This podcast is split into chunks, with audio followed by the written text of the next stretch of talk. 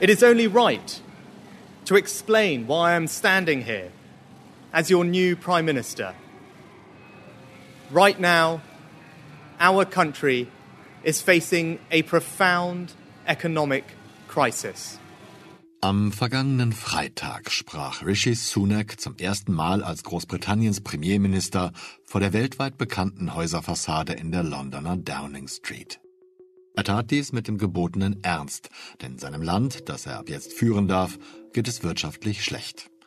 Politisch wohl auch, denn Sunak ist bereits der dritte Staatschef, der in diesem Jahr die britische Regierung anführt. Nach dem kurzen Intermezzo von Sunaks Vorgängerin Liz Truss und den langen Jahren, in denen Boris Johnson seine eigene Agenda mit Hilfe unterhaltsamer Reden, faustdicker Lügen und öffentlichkeitswirksamer Auftritte verfolgte. Und Sunak machte auch gleich hier in seiner ersten kurzen Ansprache klar, warum die Wirtschaft des Landes so leidet. Die Nachwirkungen von Covid halten an. Putins Krieg in der Ukraine hat Energiemärkte und Lieferketten weltweit destabilisiert. Einen Grund für die Misere führte der neue Premier wohlweislich nicht auf. Den 2016 unter seinem Vorvorvorgänger David Cameron per Abstimmung beschlossenen und unter seinem Vorvorgänger Johnson offiziell durchgeführten Brexit. Warum dieses Thema für konservative Politiker Großbritanniens so heikel ist und wie stark sich der britische Abschied aus der EU tatsächlich auswirkt, auch darum geht es in dieser Folge. Es geht natürlich auch um die Frage, ob Rishi Sunak die Expertise besitzt, seine Partei nach zig Skandalen, Intrigen und Rochaden wieder zu einen und sein Land aus der Krise zu führen. Und es geht darum, wie der ehemalige Hedgefondsmanager und Multi-Multi-Multimillionär Sunak versucht, seine Landsleute davon zu überzeugen, dass er einer von ihnen ist. Während des Gespräches mit meinem Kollegen Jörg Schindler in London werden wir deshalb immer wieder Ausschnitte aus diesem ersten öffentlichen Auftritt Sunaks hören, die im YouTube-Kanal des Premiers den irgendwie süßen, aber auch irgendwie selbstbezogenen Titel My First Downing Street Speech trägt. Meine erste Downing Street Rede. Hier ist 8 Milliarden, der Auslandspodcast des Spiegel und mein Name ist Olaf Häuser. Lieber Jörg, ich habe mich ja eigentlich auf das erste Gespräch mit dir gefreut, in dem wir nicht lange über Boris Johnson werden sprechen müssen. Momentan sieht es so aus, als kriegen wir das zumindest hin. Oder was meinst du dazu? Naja, es macht ja immer Spaß, über Boris Johnson zu reden, wobei er jetzt tatsächlich erstmal, würde man sagen, für die nächsten Wochen zumindest, wenn man, wenn man optimistisch ist, Monate, keine so große Rolle mehr spielen wird. Wobei er ist ja, er neigt ja dazu, sich immer wieder ins Spiel zu bringen, wie zum Beispiel jetzt für die Klimakonferenz in Ägypten, äh, wo er gleich die Chance genutzt hat, als es hieß, der neue Premierminister Rishi Sunak würde nicht hinfahren.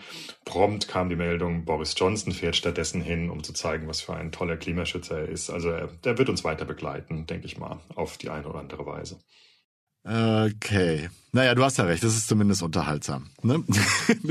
Heute reden, reden wir ja vor allen Dingen über seinen Nach Nachfolger, über Rishi Sunak, aber auch über den Staat, in dem du schon lange lebst.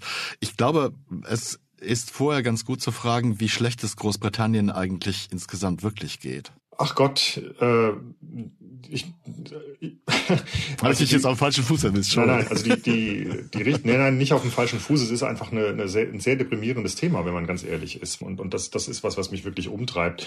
Es ist ja tatsächlich so, dass ähm, von außen betrachtet das Ganze irgendwie jetzt einfach ein wahnsinnig lustiger Zirkus die letzten Jahre war mit äh, Johnson rein, Johnson raus, äh, Truss rein, Truss raus, jetzt Sunak rein.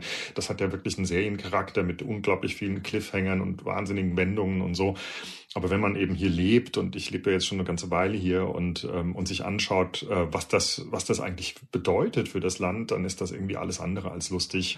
Deswegen habe ich da jetzt gerade so ein bisschen gezögert bei der bei der Antwort auf die auf die Frage. Also de facto ist es einfach so ähm, und ich will das Land wirklich nicht ähm, nicht nicht kaputter reden, als es ist, aber es ist schon ganz schön kaputt. Also es ist nicht nur politisch zerstritten, sondern es ist eben, es liegt wirtschaftlich in Teilen am Boden. Man muss im Prinzip, und das ist, das darf man, darf man sich nicht täuschen.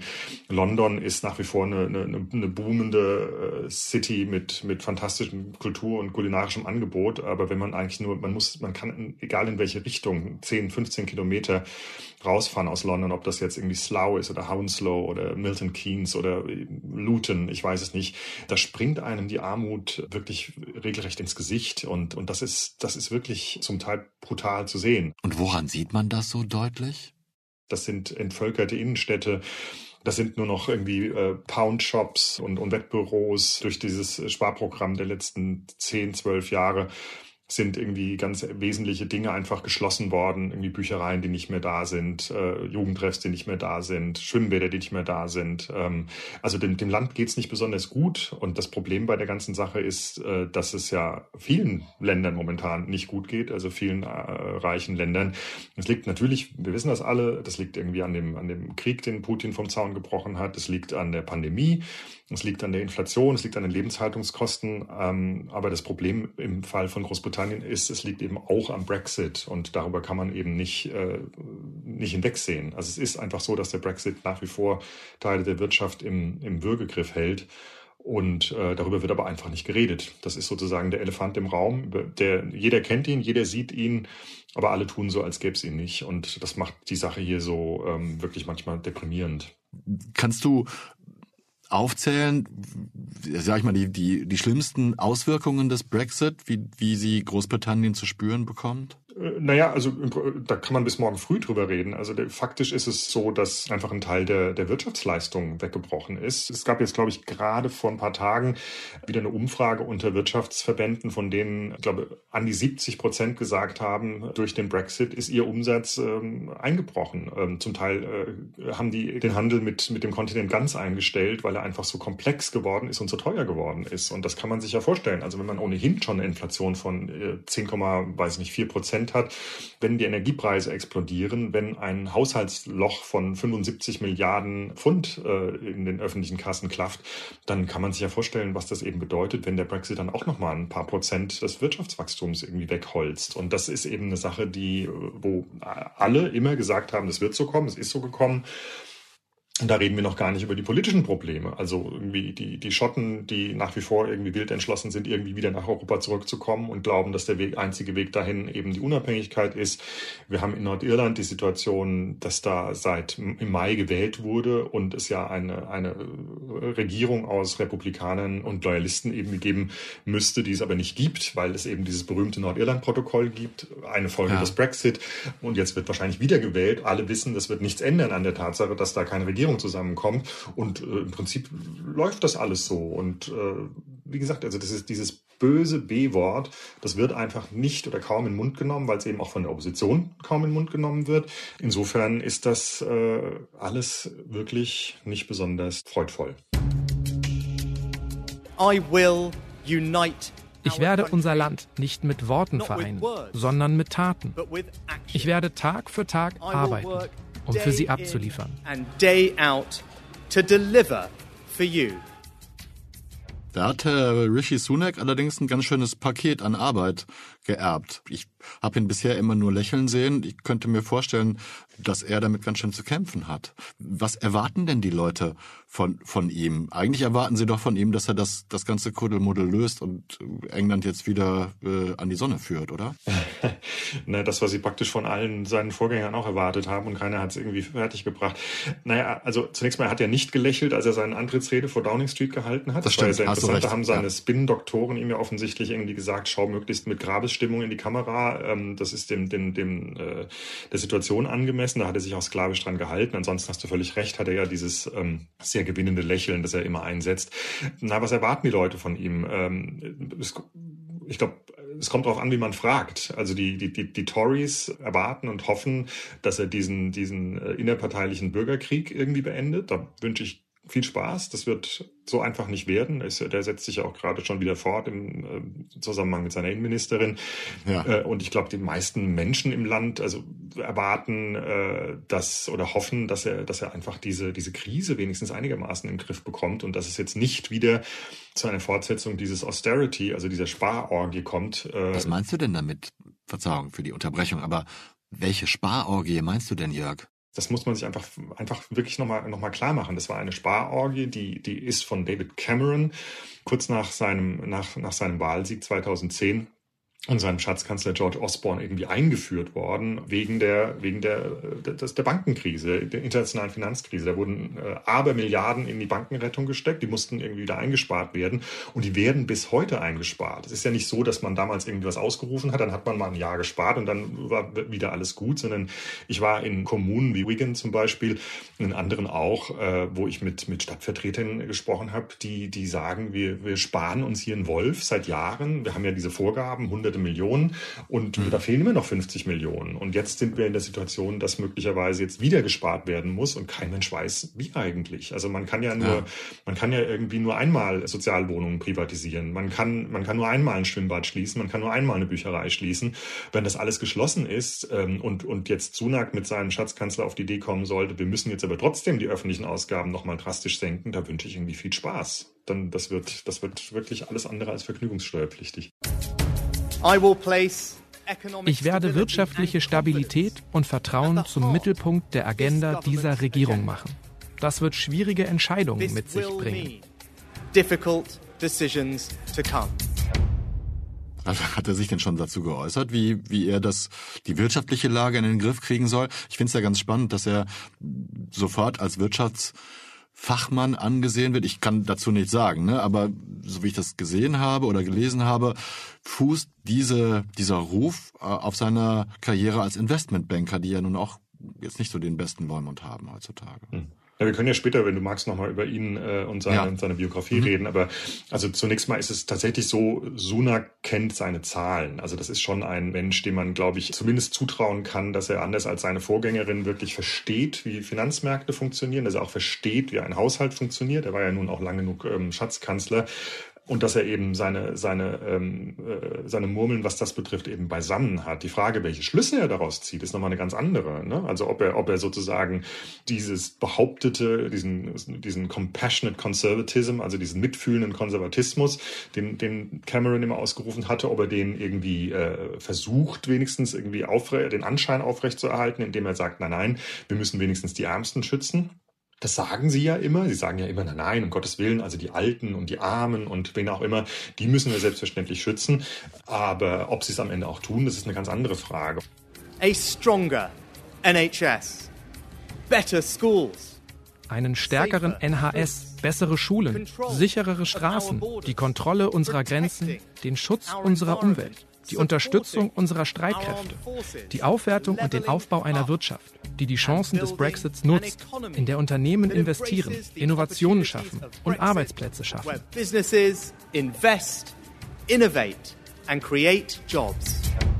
Es wird Mitte November, am 17. November wird es eben irgendwie dieses sogenannte Fiscal Statement geben. Also das ist die, das wird praktisch der Finanzausblick äh, und äh, da werden praktisch die Instrumente vorgestellt. Was, was wird denn eigentlich gemacht? Kann momentan nur spekuliert werden. Was man eben hört momentan ist, dass das Einzige, was bislang tabu ist, ist das Gesundheitssystem. Der NHS das ist allerdings auch kein Wunder, weil da sind wir momentan bei weit über sechs Millionen Menschen, die auf zum Teil dringende Behandlungen warten und irgendwie die Prognosen gehen bis zu elf Millionen. Bei einem 68 Millionen Volk ist das schon eine Menge eine Menge Holz. Und da reden wir nicht nur von irgendeinem Schnupfen, sondern da reden wir von wichtigen Krebsbehandlungen und so weiter. Da reden wir davon, dass Menschen zum Teil eine Stunde auf den Notarzt warten, wenn sie einen Herzinfarkt hatten. Da braucht er dann auch nicht mehr kommen. Also insofern, das Gesundheitssystem ist angeblich ausgenommen von äh, irgendwelchen Sparbemühungen. Alles andere steht auf dem Prüfstand. Und was kurioserweise und fast schon lustigerweise eben auch äh, ansteht, sehr wahrscheinlich ist, nachdem wir ja mit Liz Truss noch vor ein paar Wochen eine, eine Premierministerin hatte, die die größten Steuersenkungen seit Jahrzehnten bekannt gegeben hat, äh, wird es jetzt wohl sein, dass wir Steuererhöhungen haben werden. Also ich bin kein Finanzexperte, aber ich glaube, ohne die wird es auch nicht gehen. Aber das ist jetzt, wie gesagt, alles Spekulation. Auf jeden Fall wird's, ähm, und das hat er ja selbst gesagt, es werden eben tough decisions, es werden, es werden sehr, sehr krasse und für die, für die allgemeine Bevölkerung nicht besonders lustige ähm, Einschnitte folgen. In einem ohnehin schon sehr, sehr stark beschnittenen Land. Ich muss kurz meine Fassungslosigkeit zum Ausdruck bringen, was das Gesundheitssystem angeht. Und ich reg mich hier in Deutschland darüber auf, dass ich drei Monate für einen, für einen Arzttermin warten muss. So, das ist ja furchtbar. In der Tat. Kurz, kurz zwischengefragt, kann er das, kann Rishi Sunak diese ganzen Probleme überhaupt angehen, ohne vorher seine Partei in Ordnung gebracht zu haben? Denn da liegt es ja auch im Argen. Ja, das ist die Millionenfrage. Also ähm, eigentlich nicht. Es ist so, dass, dass er, er ja immer noch von der großen Sitzemehrheit im Unterhaus profitiert, die Johnson bei seinem Wahlsieg 2019 eben errungen hat. Also faktisch ähm, verfügen die Tories über eine Sitzemehrheit von äh, momentan irgendwie 79, 78 Stimmen können also rein theoretisch alles durchdrücken, was sie durchdrücken wollen. Aber es ist eben auch so, das hat jetzt die, Geschichte der letzten Jahre gelehrt, dass diese Partei in, in ähm, drei große und noch viele kleine Blöcke zerfallen ist wo es ganz unterschiedliche Vorstellungen davon gibt, ähm, was man machen kann. Und eben das, das eines der großen Probleme ist, dass eben einer dieser großen Blöcke, das sind eben die Brexit-Orthodoxen, die Brexit-Hardliner, die ja äh, im Prinzip äh, nicht weit davon entfernt sind von dem, was Liz Truss eben auch gesagt hat. So nach dem Motto, wir müssen nur fest genug an den Brexit glauben, dann wird das alles schon gut die sind sehr, sehr einflussreich. Und es ist eben wirklich nicht gesagt, dass wenn äh, Sunak jetzt Mitte November um die Ecke kommt und sagt, wir erhöhen jetzt massiv Steuern, auch irgendwie beispielsweise Wirtschaftssteuern, Übergewinnsteuer, äh, Körperschaftssteuern und so weiter, dann kann es gut sein, dass zum Beispiel dieser Block der Partei sich wie ein Monolith vor ihn wirft und schon ähm, ist diese, diese gut 70 Stimmen Mehrheit irgendwie verzweifelt äh, geschrumpft. Muss man auch wollen, ne, so ein Job. Aber glaube ich, äh, möchte er ja auch. Dazu finde ich stellt sich immer die Frage, du hast ja gerade schon mit David Cameron angefangen. Die Tories sind, wenn ich es richtig gezählt habe, jetzt zwölf Jahre an der Macht oder sogar länger. Äh, Korrigiere mich bitte, wenn ich da falsch liege. Ich kann mir nicht vorstellen, dass das Wahlvolk denen das noch zutraut. Wie, wie groß ist das Vertrauen überhaupt der, der Briten in die Tories noch? Mikroskopisch klein momentan äh, ist es. also es gibt seit inzwischen Monaten Umfrage über Umfrage, die eben Labour, also der Opposition, größten Oppositionspartei, einen Erdrutschsieg vorhersagen äh, wenn jetzt Wahlen wären. Also am, am Ende von äh, Truss, äh, von Trusses 49 Tage Regentschaft, 49 Tage muss man sich mal vorstellen, war es so, dass es eine Umfrage gab, die äh, im Falle einer, einer von, von ähm, Parlamentswahlen jetzt äh, die Tories noch nicht mal mehr auf dem zweiten Platz gesehen hätte. Da hätten, da würden sie von den schottischen Nationalisten überholt werden, was die, was die Zahl der Sitze im Parlament betrifft. Das hat sich jetzt mit äh, Sunak schon wieder ein kleines bisschen relativiert. Also der hat insofern irgendwie das, das Schiff ein kleines bisschen stabilisiert, äh, als der, der riesige äh, Umfragevorsprung von Labour, ich glaube, um fünf Punkte geschrumpft ist, was aber momentan nicht besonders äh, viel heißt für die Tories, weil er immer noch bei, bei knapp 30 Prozent liegt. Es gab ja auch viele Rufe von, von Leuten, die gesagt haben, es gab eine Petition von Leuten, die inzwischen von fast einer Million Leute unterzeichnet worden ist, die gesagt haben, was soll das irgendwie, ihr, ihr äh, wechselt hier praktisch eure Premierminister aus, wie, wie andere Leute ihre, ihre, weiß ich nicht, Gefrierfächer mit, mit, mit, mit, mit neuen Sachen bestücken. Und äh, das, das geht so nicht. Wir haben, wir haben diese Mannschaft nicht gewählt. Wir haben auch schon die von Trust nicht gewählt. Wir brauchen Neuwahlen. Aber da äh, aus guten Gründen scheuen die Tories ein wenig vor zurück, weil sie eben wüssten, dass sie in weiten Teilen der politischen Landkarte einfach verschwinden würden. Ich glaube, du musst mich noch mal ein bisschen äh, auf den Stand bringen, was das britische Wahlsystem angeht, denn eigentlich glaube ich, dass zumindest in Deutschland oder auch in vielen anderen europäischen Ländern nach so vielen Miseren, nach zwei Demissionen des Premierministers, der Premierministerin, auf jeden Fall automatisch Neuwahlen angesagt werden. Ich weiß gar nicht, wie das bei uns im Wahlrecht ist. Ich muss das vielleicht mal nachlesen. Ich referiere das dann. Ähm, aber wie ist das in England? Äh, oder in Großbritannien besser gesagt. Wie ist das in Großbritannien? Kann irgendjemand sagen, jetzt reicht's, wir machen jetzt Neuwahlen, ob ihr das wollt oder nicht? Nein, also rein theoretisch könnte das der König machen, der allerdings äh, äh, einen Teufel tun würde, das zu tun, schon gar nicht äh, jetzt neu, neu auf dem Thron sitzend, dann könnte er gleich wieder einpacken, dann hätte er sich nämlich irgendwie in diese ganzen politischen Niederungen begeben, das wird nicht passieren. Nein, also faktisch ist es einfach so, es gab ähm, 2019 Wahlen, die haben die, die Tories mit großer Sitzemehrheit zumindest irgendwie gewonnen. Daraus leiten sie ein fünfjähriges Mandat ab. Die nächsten Wahlen regulär stehen Ende 2024, wenn man es ganz noch nach hinten schieben will, Anfang 2025 an. Und, das ist der letzte äh, Termin, ne, habe ich irgendwo gelesen. Das, der letztmögliche Termin. Das, das ist der letztmögliche Termin. Und was wir ansonsten, dieses Schauspiel, das wir ansonsten jetzt irgendwie beobachtet haben, mit, mit Trust, jetzt mit Sunak, wer weiß, vielleicht noch ein anderen, der irgendwann mal kommt, ist schlicht so, dass ja faktisch die Partei ihren Parteichef ausgetauscht hat. Bei der regierenden Partei ist der Parteichef gleich Premierminister. Und ähm, insofern ist es einfach so, dass sie sagen, im Moment mal unser Mandat vom Wähler, das haben wir ja noch, wir haben praktisch nur den Parteichef ausgetauscht. Es ist ja auch die Partei gewählt worden und ist ja kein, ist ja kein Präsidialsystem. Das ist deren Argument. Ich weiß, dass das Mandat, das meine Partei 2019 erworben hat, nicht das Eigentum einer einzelnen Person ist. Es ist ein Auftrag, der uns allen gehört und uns alle verbindet. Und das Herzstück dieses Mandats ist unser Manifest. Was ganz anderes ist eben, es gibt ja ein, ein, ein Manifesto, heißt das hier in England, also praktisch ein Wahlprogramm, mit dem man damals irgendwie sich dem Wähler gestellt hat. Dieses Wahlprogramm ist unter Johnson 2019 vorgestellt worden. Und der hat das schon mehr recht als schlecht nur umgesetzt. Und dann kam eben Truss und hat mehr oder weniger gesagt, wir machen jetzt alles anders.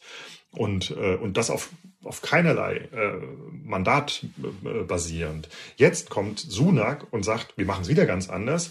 Das, was man bisher von ihm gehört hat, ist näher dran wieder an dem, was 2019 im Wahlprogramm stand.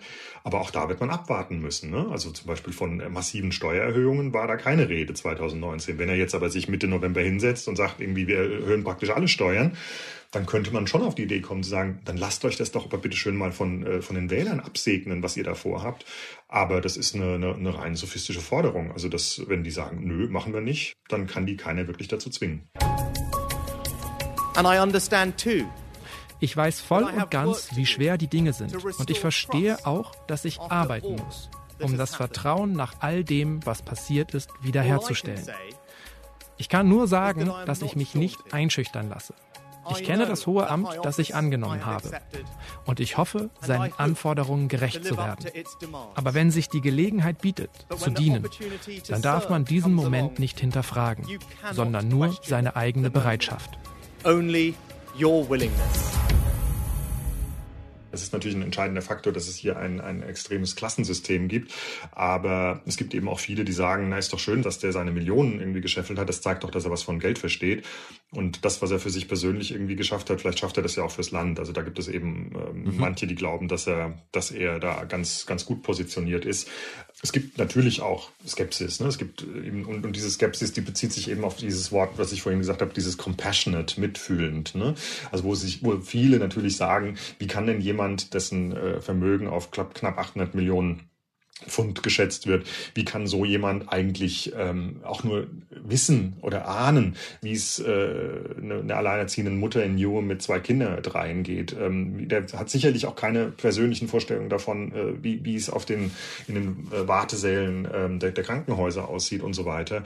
Also das ist das ist ein Vorwurf, der der oft erhoben wird Wobei man mal auch zu, äh, zugunsten von, von Sunak sagen muss, das ist schon eine sehr, sehr besessene Arbeit. Ja? Das, das hat er in den letzten Jahren gezeigt. Und es ist auch durchaus jemand, der großes, großes Interesse daran hat, zu verstehen, was er da eigentlich entscheidet. Also der wird schon, glaube ich, extrem großen Aufwand betreiben wollen, um irgendwie einen genauen Überblick sich zu verschaffen ähm, über, über die Situation. Äh, das macht die Situation nicht besser, aber es ist irgendwie zumindest irgendwie eine, eine Verbesserung gegenüber seiner Vorgängerin, die ja rein ideologisch getrieben war kann ihm in die Quere kommen, dass er in, in diese ganze Entwicklung der Tory-Partei, ja, also du hast ihn als Schatzkanzler, wenn ich es richtig verstanden habe, eher gelobt, weil er da einen guten Job gemacht hat oder einen ordentlichen Job gemacht hat. Aber kann ihm das in die Quere kommen, dass er in diese ganzen Ränkespiele und so weiter, ja, verstrickt war, beziehungsweise auch seinen Anteil hatte an der Entwicklung der, der konservativen Parteien in England? Naja, also es ist, äh, ein schwieriges Thema. Also gelobt wäre, wäre etwas zu, zu viel, also ja, okay, zu, zu viel gesagt. Sorry. er, er, ja. er, er, ist halt einfach, also ich meine, er ist ein, ein, ein er ist auch ein Neoliberaler letztlich. Ne? Das muss man einfach mal, mal sehen. Also er ist ein, ein Tory, ist ein Neoliberaler und aus der Haut kann er auch nicht raus. Was man ihm zugutehalten muss, ist, dass er so weit der Anschein, dass er sich tatsächlich weitgehend rausgehalten hat aus dieser, aus dieser wirklich richtig, richtig üblen Schlammschlacht, die wir in den letzten Jahren hatten. Also er hat unter den Abgeordneten, Parteifreunden, mit denen ich rede, also es gibt die meisten sagen, er ist wirklich extrem freundlich im Umgang, ähm, letztlich auch recht offen. Also keiner, der irgendwie das Messer im Rücken führt. Und äh, das ist ja schon mal ganz gut in so einer Partei, in der es praktisch, ich weiß nicht, äh, in, in der in jeder Ecke wirklich ein Königsmörder lauert. Aber was man eben auch sehen muss, ist, er ist ein Brexiteer. Ne? Also er hat für den Brexit gestimmt. Ob er das aus karrieretechnischen Gründen gemacht hat 2016 oder aus, aus Überzeugung, das haben wir dahingestellt. Und ähm, was man eben auch sehen muss, ist, er hat doch sehr lange im Kabinett von Boris Johnson ausgeharrt. Also auch als äh, mit gesundem Menschenverstand niemand mehr wirklich rechtfertigen konnte, was da eigentlich abläuft. Und hat eigentlich den eigentlich mehrere Momente verpasst, wo es sinnvoll gewesen wäre, wenn man sozusagen schon mit dem moralischen äh, mit dem moralischen Argument kommt, zu sagen, also jetzt ist Schluss, jetzt äh, höre hör ich auf. Hat er aber nicht. Ich nehme mal an, weil er seinen Job nicht verlieren wollte und hat dann erst einen sehr, sehr, sehr späten Zeitraum, als für alle absehbar war, okay, jetzt nähert sich irgendwie die Ära Johnson wirklich dem Ende. Da hat er dann sozusagen das, äh, das, das sinkende Schiff als einer der ersten verlassen. Was das über seine politische Urteilsfähigkeit ähm, aussagt, das ähm, überlasse ich dir und den Zuhörern. Diese Regierung wird auf allen Ebenen Integrität, Professionalität und Rechenschaftspflicht besitzen. Vertrauen muss man sich verdienen und ich werde mir ihres verdienen. And I will earn yours. Also ich finde, es gibt einiges, was ganz interessant ist an ihm, und zwar unabhängig jetzt davon, dass er natürlich irgendwie der erste Premier mit, mit äh, familiären indischen Wurzeln und äh, einer der jüngsten Premiers seit 200 Jahren, oder beziehungsweise der jüngste seit, seit mehr als 200 Jahren, das sind alles ganz interessante Sachen. Was ich ganz spannend finde, ist, äh, wenn, wenn es darum geht, diese Personen verstehen zu wollen. Oder als ich mich, ich habe mich mit ihm sozusagen im Sommer, als er ja schon mal angetreten war gegen Liz mhm. Truss, irgendwie intensiver beschäftigt und habe da eben auch mit Menschen in, in Yorkshire gesprochen. Das ist der Wahlkreis, den er ähm, repräsentiert im, im, im Parlament, also in dem er gewählt worden ist. Und das ist ein interessanter Wahlkreis, also aus vielerlei Gründen. Das ist einer der größten Wahlkreise Großbritanniens, das ist einer der ländlichsten Wahlkreise Großbritanniens, also mit sehr viel, also sehr bäuerlich geprägt, sehr sehr, sehr rural. Da gibt es fast, fast keine Städte sehr spärlich besiedelt auch zum Teil. Und was auch ganz interessant ist, irgendwie den Yorkshire-Leuten in Großbritannien sagt man so nach, das sind so die Tacheles-Räder in, in, in Großbritannien. Ah. Das sind so die, die, wenn man so will, die deutschesten Briten, also die, die wirklich irgendwie nicht, nicht alles, was sie sagen, in Höflichkeitsfloskeln packen, sondern tatsächlich auch Klartext Gerade reden. Ja. Geradeaus. Und dieser Wahlkreis, der ist eben von William Hague sehr, sehr lange repräsentiert worden, der ehemalige Tory-Chef und Außenminister, ähm, heute immer noch irgendwie so ein, einer der, der, der grauen Eminenzen im Hintergrund. Und dann wurde eben als Hague auf aufhörte, wurde eben ein neuer Kandidat gesucht. Und, und Sunak, damals extrem jung, extrem reich, Investmentbanker, Hedgefondsmanager, kommt da plötzlich also in dieses bäuerliche Yorkshire und sagt irgendwie, hallo, ich möchte gerne irgendwie hier der Tory-Kandidat werden. Und im Prinzip gab es viele, die damals gesagt haben, ähm, ja, ja, okay, geh zurück nach London, äh, aber bitte nerv uns hier nicht. Und es ist extrem interessant zu sehen, wie er das angestellt hat, da nicht nur gewählt zu werden, sondern sich da eine regelrechte Fanbasis aufgebaut zu haben. Also wenn man da heute mit Tories spricht, die kriegen alle leuchtende Augen, wenn sie über ihren Rishi sprechen. Der ist, der ist da sakrosankt. In Rishi Sunaks YouTube-Feed finden sich viele extrem gut gemachte Kampagnenvideos mit schnellen, kunstvollen Schnitten, die mit höchst aktuellen Musikstilen unterlegt sind. Es gibt auch viele Videos, die Volksnähe unterstreichen möchten. Und dabei läuft man ja immer stets große Gefahr, in kitschig gewollte Gefühlshülsen abzurutschen. Man kann Rishi Sunaks PR-Team allerdings nur beglückwünschen, denn auch diese Videos wirken meist überzeugend. Für mich insbesondere, wenn knorrige Yorkshire Farmer darüber sprechen, wie wenig sie dem Neuen zugetraut haben und wie gut er sich geschlagen hat. Abgesehen von der Musik vielleicht, die das typische Wohlfühl-Werbungsfeeling erzeugen soll. Sie wissen bestimmt, wovon ich rede. Damit Sie jetzt nicht gleich Sodbrennen Hilfe, wohlwollende Versicherungen oder gar Weichspüler im Kopf haben, verzichte ich an dieser Stelle auf die Übersetzung, damit man die Originalstimmen der Farmer besser hören kann. First met Rishi back in uh, 2015. Didn't come from an agricultural and from rural background in any way. Obviously, you couldn't expect him to know about cattle or sheep or pigs or any of that sort of thing. But actually, he seems to have a very good grasp of environmental demands and coupled with the uh, demands for food production. Any farmer in the area who goes to Northallerton, Leyburn or Hawes Auction Mart will tell you that he is there and hands-on. Das hat er ganz geschickt angestellt. Er hat nämlich tatsächlich diesen Wahlkreis ähm, betourt. Er ist mit einem, mit einem alten VW durch die Gegend gefahren. Auch mhm. clever, dass er da nicht irgendwie mit einem Jaguar oder einem Rolls-Royce, sondern eben ja. mit, mit, einem, mit einem eher schepperigen VW durch die Gegend fährt, ist irgendwie auf Farmen gefahren, hat äh, Kühe gemolken, hat irgendwie Sch äh, beim Schafscheren irgendwie dazu geguckt, hat den Leuten erklärt, dass Hedgefonds äh, nichts mit Hecken zu tun hat, sondern ähm, eher was ein bisschen komplizierteres ist hat auch tatsächlich irgendwie auch sehr interessant, hat äh, regelrecht äh, Teile des Yorkshire-Dialekts in seine sehr ähm, äh, gehobene Sprache irgendwie regelrecht eingewoben, hat äh, dann ähm, in seinem Landsitz, den er da mit seiner steinreichen Frau hat, hat er irgendwie Gartenpartys veranstaltet für Nachbarn. Das ist also eines der großen gesellschaftlichen Events. Also hat es extrem geschickt äh, und sehr langfristig angelegt gemacht und ist eben äh, absolut äh, sakrosankt in diesem Stadtteil, in, in diesem Stadtteil, sage ich, in, dieser, in diesem Wahlkreis.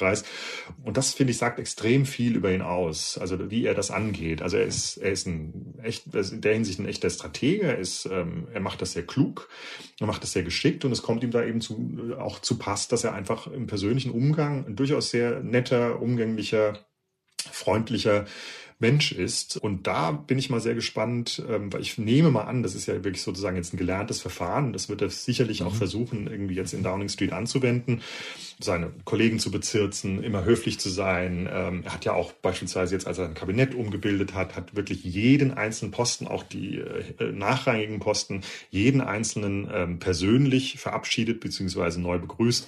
Also es ist interessant, es ist dann, da, da zieht ein neuer Ton ein in Downing Street und der ist auch dringend nötig, nach all dem Ge Gezetere und, und äh, Mordio-Rufen, die es da gegeben hat. Und ich bin mal sehr gespannt, ob er damit irgendwie durchkommen wird.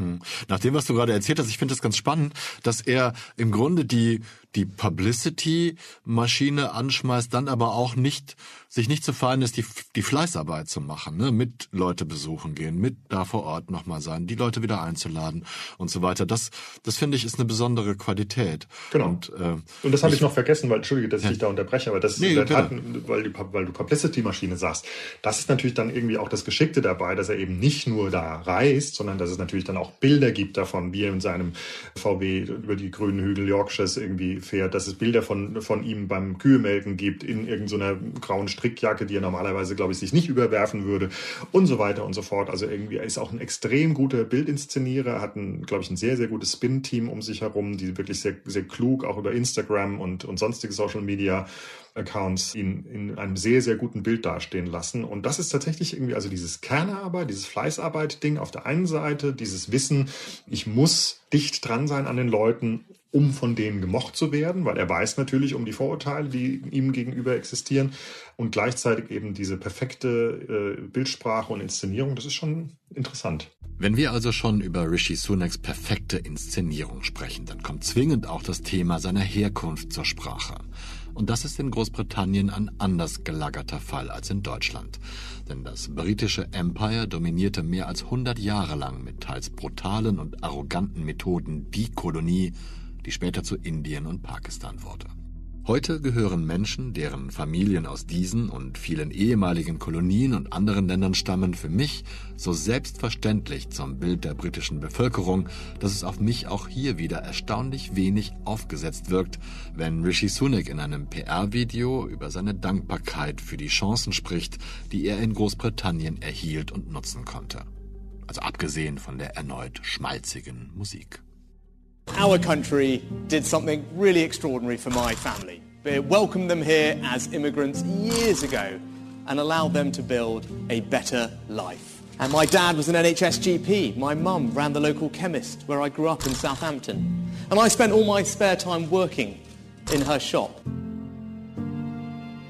Das entscheidend auch eben über, über Rishi Sunak zu wissen ist, also ich glaube, das, das Entscheidende ist nicht so sehr, äh, welche Hautfarbe er hat. Das Entscheidende ist nicht so sehr, dass er Hindu ist und dass er, dass er eben äh, der erste nicht weiße Premier im Amt ist, sondern das Entscheidende ist, dass er eine waschechte blütenweiße Tory-Karriere hinter sich hat. Ne? Also äh, erzogen auf dem Elite-Internat Winchester, dann eben in äh, in Oxford studiert, dann eben ein MBA in Stanford, ähm, die typische Tory-Karriere, also ein ganz klassischer Angehöriger der Oberschicht äh, mit neoliberalem Gedankengut, Und da spielt es dann am Ende auch keine große Rolle, welche Hautfarbe er hat. Sollte es nebenbei bemerkt auch gar nicht. Ne? Also in einer eigentlichen Einwanderergesellschaft spielt es aus meiner Sicht auch gar keine Rolle. Sondern das Entscheidende ist, ist was, was verfolgen die Leute für eine Politik, wo kommen sie her? Und da muss man einfach sagen, der ist, ähm, äh, ist ein, ein waschechter Tory. Also fast schon eine Karikatur eines Tories in gewisser Hinsicht. Und das ist ganz entscheidend. Deswegen ist es auch irgendwie Quark, ähm, wie hier manchmal davon gesprochen wird, dass Großbritannien jetzt seinen Obama-Moment äh, äh, erlebe. Das ist einfach völliger Quatsch. Nichts könnte ferner von der Realität sein. Ich finde es ganz persönlich ja auch total angenehm. Das ist ja in England schon, schon lange gang und gäbe, dass, dass Kinder von Einwanderern aus wo auch immer sie herkommen, inzwischen schon lange Ministerposten bekleiden und so weiter und so fort. Also es äh, finde ich fast schon vorbildlich. Ich weiß nicht, wie das wie das bei der Bevölkerung so gutiert wird, aber ich finde das so normal in meiner Wahrnehmung, dass ich es echt wirklich das gefällt mir gut. Absolut, das ist wirklich was, was ich an dem Land auch extrem schätze, ist, dass es wirklich ein, ein, eine Einwanderergesellschaft ist und auch, ja. äh, auch nicht verleugnet, wie äh, beispielsweise genau. unser ja. Heimatland, irgendwie, ja. dass es ein Einwanderungsland genau. ist, sondern irgendwie hier, hier ist es tatsächlich so, es gibt natürlich wahnsinnig viel Rassismus und es gibt, äh, es gibt eben dieses, dieses äh, Klassensystem und in, in, innerhalb dieses Klassensystems ist es eben nach wie vor äh, traurigerweise und, äh, und empörenderweise so, dass eben tatsächlich irgendwie der größere Teil Nicht-Weißer eben ganz unten stehen und die Weißen oben in der Regel. Aber trotzdem ist es so, es ist eine einigermaßen äh, flexible und, und äh, fluide Gesellschaft und ähm, es ist irgendwie gut zu sehen, dass, dass, dass egal wo man herkommt, irgendwie es man grundsätzlich irgendwie nach oben schaffen kann. Tja, da kann man nur hoffen, dass Rishi Sunak tatsächlich Tag für Tag daran arbeitet, die Aufstiegschancen für alle Briten aller Herkünfte und aller Diversitäten zu erhöhen. Und dass er nicht nur die Brexiteers ruhig stellt, die Finanzmärkte besänftigt und die verbleibenden Jahre bis zu den Wahlen nicht hauptsächlich dafür nutzt, seine eigene Position zu verbessern. Wobei, er ist ja schon reich und könnte auch goldene Tapeten in seinem Amtssitz selbst bezahlen. Er ist offensichtlich recht beliebt oder zumindest nicht völlig verhasst und wird momentan von einem Großteil seiner Partei unterstützt. Er ist Premierminister seines Landes und König kann er eh nicht werden. Warum also sollte er nicht tagtäglich daran arbeiten, die Situation seines Landes zu verbessern? Im nächsten Jahr habe ich meiner Mutter versprochen, mit ihr und ihrer besten Freundin nach England zu fahren, um einige Stationen zu besuchen, die sie seit ihrer Jugend nicht mehr gesehen hat. Mal sehen, ob Rishi Sunak dann immer noch beliebt ist. Oder Premierminister. Oder doch wieder Boris Johnson. Das war 8 Milliarden, der Auslandspodcast des Spiegel. Ich danke meinem Kollegen Jörg Schindler in London für das wie immer gleichermaßen informative wie unterhaltsame Gespräch. Ich habe ihm bereits angedroht, dass ich auch ihn nächstes Jahr besuchen werde. Luca Ziemek hat diese Folge als Audio-Ingenieur bearbeitet und auch dafür bedanke ich mich ganz herzlich. Last but not least danke ich allen, die uns zuhören und möchte mich insbesondere auch für die vielen Zuschriften zur vergangenen Folge bedanken. Wenn Sie uns schreiben möchten, dann finden Sie die Kontaktmöglichkeiten in den Show Notes jeder Episode. Bleiben Sie tapfer und gesund. Ich verbleibe bis zur nächsten Folge, Ihr Olaf Häuser.